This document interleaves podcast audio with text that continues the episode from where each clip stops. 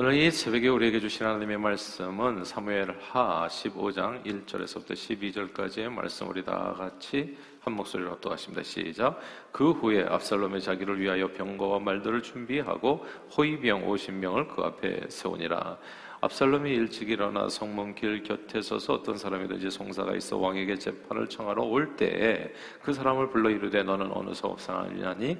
그 사람의 대답이 종은 이스라엘 아무 지파에 속하였나이다 하면 압살롬이 그에게 이르기를 보라 내 일이 옳고 바르다마는 내 송사를 들을 사람을 왕께서 세우지 아니하셨다 하고 또 압살롬이 이르기를 내가 이 땅에서 재판관이 되고 누구든지 송사나 재판할 일이 있어 내게로 오는 자에게 내가 정의 베풀기를 원하노라 하고 사람이 가까이 와서 그에게 절하려 하면 압살롬이 손을 펴서 그 사람을 붙들고 그에게 입을 맞추니 이스라엘 무리 중에 왕께 재판을 청하러 오는 자들마다 압살롬의 행함이 이와 같아서 이스라엘 사람의 마음을 압살롬이 훔치니라.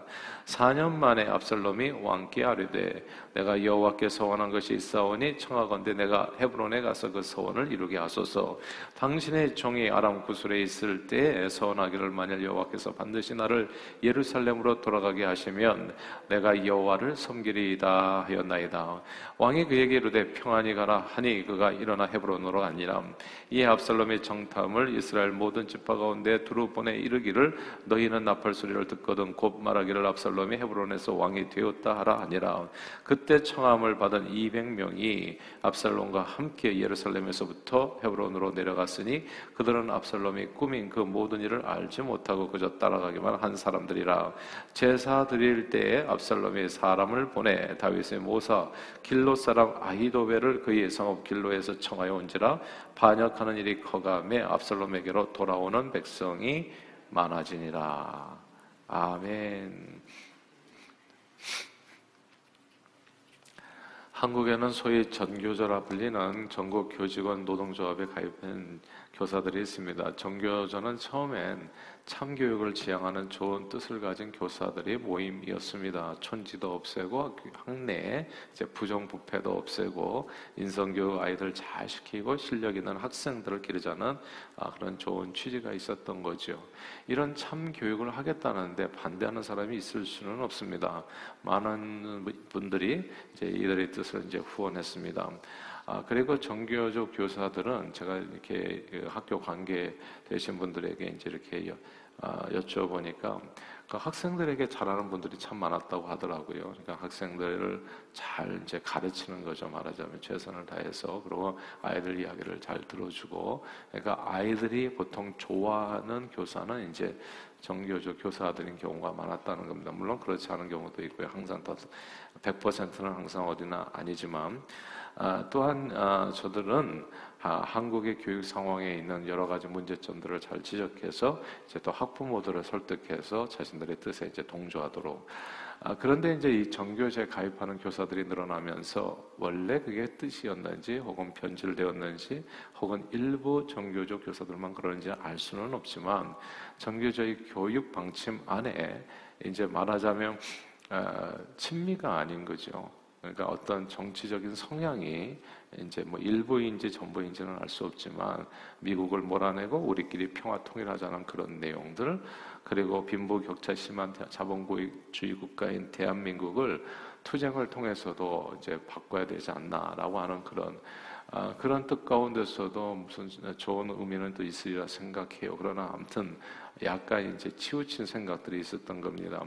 그래서 정교조에 속한 교사들의 노력으로 사실은 교육 현장에 많은 변화가 있었던 건 사실입니다. 그러나 동시에 과격한 몇몇 교사들의 편향적인 아이들 교육에 많은 교사들과 또 학교 관련자들이 이제 반발을 하기도 했습니다. 그래서 이게 조용했던 학교에서 이제 정교조 교사들로 인해서 이런저런 이제 고소 고발 사건이 많아지면서 평, 평지 풍파가 일어나는 것이 이제 이렇게 계속 생기게 된 겁니다. 학교 방침에 따라 잘 따르던 학생들과 학부모들이 정교조 교사들에게 영향을 받게 되면 이게 학교 내에서 자꾸 이렇게 서로 이렇게 부딪히고 갈등하고 반발하고 대항하는 일들이 이제 벌어지게 된 거예요.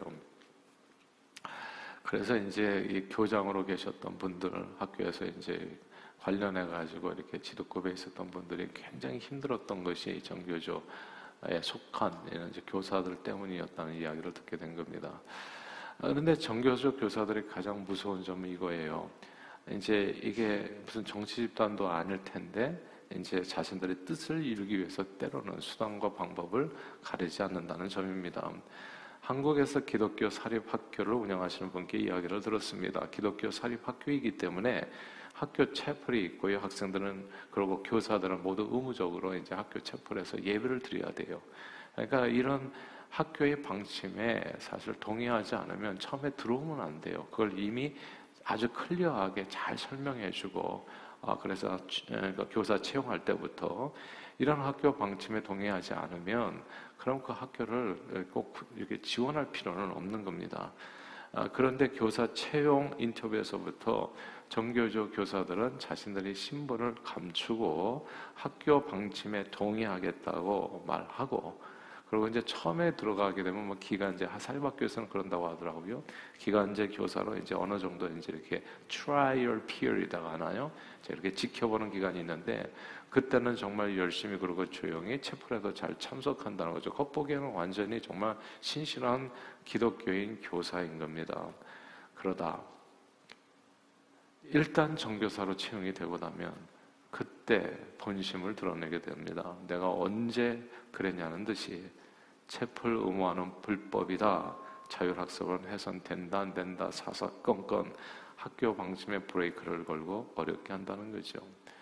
어, 자신들이 신앙인인 척 거짓말로 교사 취업한 일을 정말 부끄러워해야 되는데 부끄러워하지 않고 오히려 공공, 공공연히 자랑 삼아 이야기하는 사람도 있다는 거죠. 무용담처럼 나는 이 학교에 이렇게 해서 이렇게 들어왔다. 오늘 본문에 아버지 다윗과 화해 제스처를 온 국민들에게 보여준 압살롬. 압살롬은 드디어 그 본심을 마각을 드러내는 행보를 걷기 시작합니다. 백성들이 드나드는 성문길 옆에 서서 누구든 왕을 만나러 나오는 백성들이죠. 이스라엘 지파 백성들을 자신이 가로채서 왕한테 가는 그 길에 서 있는데 그걸 탁 자기가 가르쳐서 대신 그 사정을 다 들어주고 그들의 마음이 자기를 향하도록 사람들의 마음을 훔쳤습니다. 정치가들이 그 길거리 그 선거 때 사람들을 많이 만나야 된다고 하더라고요. 손 한 번 잡는 순간에 달라진대요, 표심이. 그러니까 사람들이 막 손 잡아줘. 그러면 선거 안, 없을 때는 어떻게 하나요? 어디론가 가 있어요. 뭐또다 놀러 다니고 그러다가 그러다가 선거 때만 되면 우러 나와가지고 성문 앞에 서가지고 사람 손을 붙잡는 겁니다. 시장 통해서 사진도 찍고. 압살롬이 이제 그렇게 시장 통해서 성문 앞에서 오고 가는 사람들이 악수를 하고 이제 계속 사람을 만났던 겁니다. 이게 이제 압살롬이 사람들의 마음을 훔치는 방법인데 악수만 한 게 아니에요. 예, 사람들이 언제 넘어가는가가 오늘 본문에 나와 있어요. 사람 마음을 훔치는 방법. 다음 교 5절을 같이 읽겠습니다. 15장 5절 말씀입니다. 시작. 사람이 가까이 와서 그에게 절하려 하면 압살롬이 손을 펴서 그 사람을 붙들고 그에게 입을 맞추니. 아멘. 사람이 절하려고 하는데 압살롬이 황급하게 달려가 가지고 절하지 못하도록 손으로 그를 붙들어 일으켜 세우고 입을 껴안고 입을 맞췄다는 겁니다. 옛날에 보통 왕이나 귀족들은 평민들 위에 군림하는 것이 정상이었습니다. 평민들은 허이 허이 물러거라. 그렇게 이제 앞에서 이렇게 바람잡이가 나오면 세도가들이 앞에 다 무릎을 꿇고 고개를 숙여서 절을 해야 했습니다. 서로 몸에 접촉하는 일은 거의 없었죠. 뭐 이렇게 귀족들이 뭐 누구를 만진다든지. 그런데 압살롬은 완전히 달랐던 거예요. 아주 탁월한 정치가인 겁니다. 압살롬은 마치 상대가 평민들에게도 불구하고 매우 존귀하고 그런 아주 친한 사람스러워서 뭐 누님, 형님, 동생 아, 갑자기 친한 척하는 거예요. 그래서 손으로 붙들고 껴안고 막 이까지 맞추기까지 하니까 상대가 막 황공해가지고 몸둘 바를 모르게 하는 겁니다. 이렇게 공대를 받은 상대는 그냥 압살롬에게 마음을 빼앗겨 버렸습니다. 그래서 점점 그렇게 압살롬에게 마음을 뺏긴 사람들이 늘어났는데 그 중에는 다윗 왕의 탁월한 참모 아히도벨도 있었습니다. 아히도벨은 정말 천재적인 지략가였거든요. 근데 탁월한 참모까지도 막 압살롬에게 가버린 거예요. 그러면 압살롬이 원래 항상 이렇게 자신을 늘 낮추고 백성을 높여 선대하는 그런 사람이었는가? 이게 중요하죠. 그런 사람이었다면 정말 압살롬은 이스라엘 최고의 왕이 될 수 있는 그런 왕제 왕이 될 제목 맞습니다. 아마 아이도벨도 이렇게 압살롬의 겉모습을 보니까 너무너무 이게 겸손하고 그러니까 이게 지금 보니까 다윗 왕은 실수 많고 나이도 들어가지고 예, 뻣뻣하고 그래서 신하들 대할 때도 말이지 이제는 뭐 이렇게 예, 이 잘 공대하지 않고 아 그런데 이, 이, 이 왕자는 말이지 겸손하고 젊은 데다가 아름답고 결단력도 있고 그리고 그냥 사람을 알아주고 말이지 그러니까 얼마나 이 사람이 인기가 있냔 말이에요.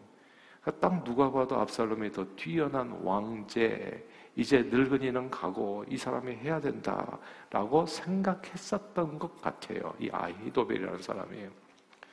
그러나 압살롬이 이 모든 선한 행동, 사람의 비를 맞추고 자기 일을 낮추어서 손잡고 마치 자기 간이라도 빼줄 것처럼 행동했던 이면은 시장통에 돌아다니면서 딱 아줌마들 손잡고 다녔던 그 이면에는 결코 선하지 않은 동기가 있었다는 겁니다. 이 압살롬의 마음에 그 동기가 무엇이었는가가 오늘 보면 12절 말씀입니다. 12절 같이 한번 읽어볼까요? 시작. 제사 드릴 때 압살롬이 사람을 보내 다윗의 모사 길로 사람 아이도벨을 그의 성읍 길로에서 청하여 온지라 반역하는 일이 커가며 압살롬에게로 돌아오는 백성이 많아지니라. 아멘. 막 이게 아이도벨이라는 사람이 천, 천재적인 사람이니까 그냥 삼고초려한 거예요. 길로까지 가서 막 데려오는 겁니다. 그러니까 얼마나 아무도 나를 이렇게 대접하는 사람이 없었는데 압살롬이 그러니까 삼고초려. 그러니까 막, 막, 어, 이 왕자가 막 버선발로 뛰어나가지고 당신 없으면 안 된다고 막 엎어지니까 길로 사람 이 아이도벨도 마음이 움직인 겁니다. 그래서 이 압살롬을 따르게 되죠. 근데 압살롬의 마음에 뭐가 있었다고요? 여기 12절에 반역입니다. 이 반역이라는 단어를 주목해야 됩니다. 압살롬의 모든 선한 행동 이면에는 아버지에 대한 반역, 왕에 대한 반역이 있었습니다. 압살롬은 아버지 다윗을 완전히 속이고 백성 다윗의 백성들의 마음을 훔쳤습니다. 그리고 때가 되니까 또 다윗을 또 속여요. 아버지 다윗에게 내가 헤브론에 가서 여호와를 섬기려 합니다라고 헤브론을 잠깐 내려갑니다. 내려가면서 쿠데타를 일으키죠. 내가 왕이 됐다. 쿠데타를 일으킵니다. 아, 성경을 보면요. 정말 우리에게 필요한 게 분별이라는 생각이 들어요. 이런 일들은 항상 있습니다. 예, 어디 어느 사회단체나 심지어 교회 안에서도 항상 있는 일인데 성경을 보면 사귀지 말라고 경고한 사람들에 대한 이야기가 나와요. 리스트가 쭉 나오는데 두루다니며 한담하는 자, 입술을 벌린 자를 사귀지 말라. 노를 품은 자, 울분한 자와 사귀지 말라. 술을 즐겨하고 고기 탐하는 자 사귀지 말라. 음행하는 자 사귀지 말라. 우상숭배하거나 모욕하거나 속이는 자, 그리고 빼앗는 자 사귀지 말라. 이래서 사귀지 말라는 말이 있어요. 그 중에 잠언 24장에 보면 이런 말도 있어요. 내 아들아 여호와와 왕을 경외하고 여호와와 하나님께서 세운 권세를 경외하고 반역자와 더불어 사귀지 말라라는 말씀이 있어요. 겉으로는 선한 모습을 보여주지만 이건 구데타거든요. 내면에 악한 자들이 있습니다. 내면이 악한 자들이 있어요. 내면이 늘 반발하고 대적하고 어떻게 해서든지 상대를 속여서라도 자기 뜻과 야망을 이루려는 사람들이 있어요. 근데 이런 사람들이 또 보면은 또 자기 뭐라 그럴까 자기가 거느린 사람한테는 엄청 잘해요. 백성들한테는 엄청 잘해요. 그래서 인기몰이를 해간다고요. 그리고 결과적으로는 대항을 하는 겁니다. 이 교회는 이래서 되겠나 이렇게 나가는 거죠. 이 나라가 이래서 되겠나. 그래서 이게 엎어버리려고 하는. 그래서 이런 일들이 있는 겁니다. 근데 여기에 동조해서는 안 돼요. 이런 사람들이 오래가지 못하고 또 그런 일들에 동조하는 사람도 마찬가지로 오래가지 못합니다. 오늘 본문의 반역자 압살롬과 뜻을 같이 했던 모든 이들이 압살롬과 함께 몰락하게 됩니다. 성경은 교훈과 책망과 바르게 함과 의로 교육하기에 유익한 책으로 하나님의 사람을 온전케 하는 하나님의 말씀이지요. 우리는 오늘 말씀을 통해서 숨은 동기가 겉으로 드러나는 말이나 행동보다도 훨씬 중요하다는 것을 알게 됩니다. 그리고 속이는 자도 문제가 되지만 이 거짓된 사람에게 속지 않은 분별도 아주 중요하다는 것을 알게 돼요. 제가 늘 드리는 말씀, 시험 준 사람도 문제지만 시험 받은 사람도 문제라는 거. 그러니까 시험을 꼭 이기셔야 됩니다. 속에는 이 압살롬도 문제지만 속아 넘어간 백성들 그리고 속아 넘어간 아히도벨도 사실 문제이죠. 거짓된 사람에게 마음을 빼앗기지 않으려면 늘 정직해야 됩니다. 그리고 진실해야 되고 하나님의 말씀에 순종하는 마음이 있어야 됩니다. 그러면 이게 분별이 돼요. 성경 말씀을 보면은 사람의 마음이 비추어져요. 그 사람의 마음에 뭐가 있는지. 압살롬의 마음에는 다윗 왕에 대한 반역이 있었습니다. 하나님에 대한 반역이 있었어요. 그리고 그 말로는 멸망이었습니다. 오늘 말씀은 우리에게 주시는 하나님의 경고이기도 하고 또 지혜요 분별이기도 하죠. 그러므로 오늘 말씀을 또 마음에 비추어서 늘 정직하고 진실한 마음으로 그러니까 이게 가만 보니까 하나님 섬기는 거 부모님 섬기는 거 이게 다 똑같은 얘기더라고요.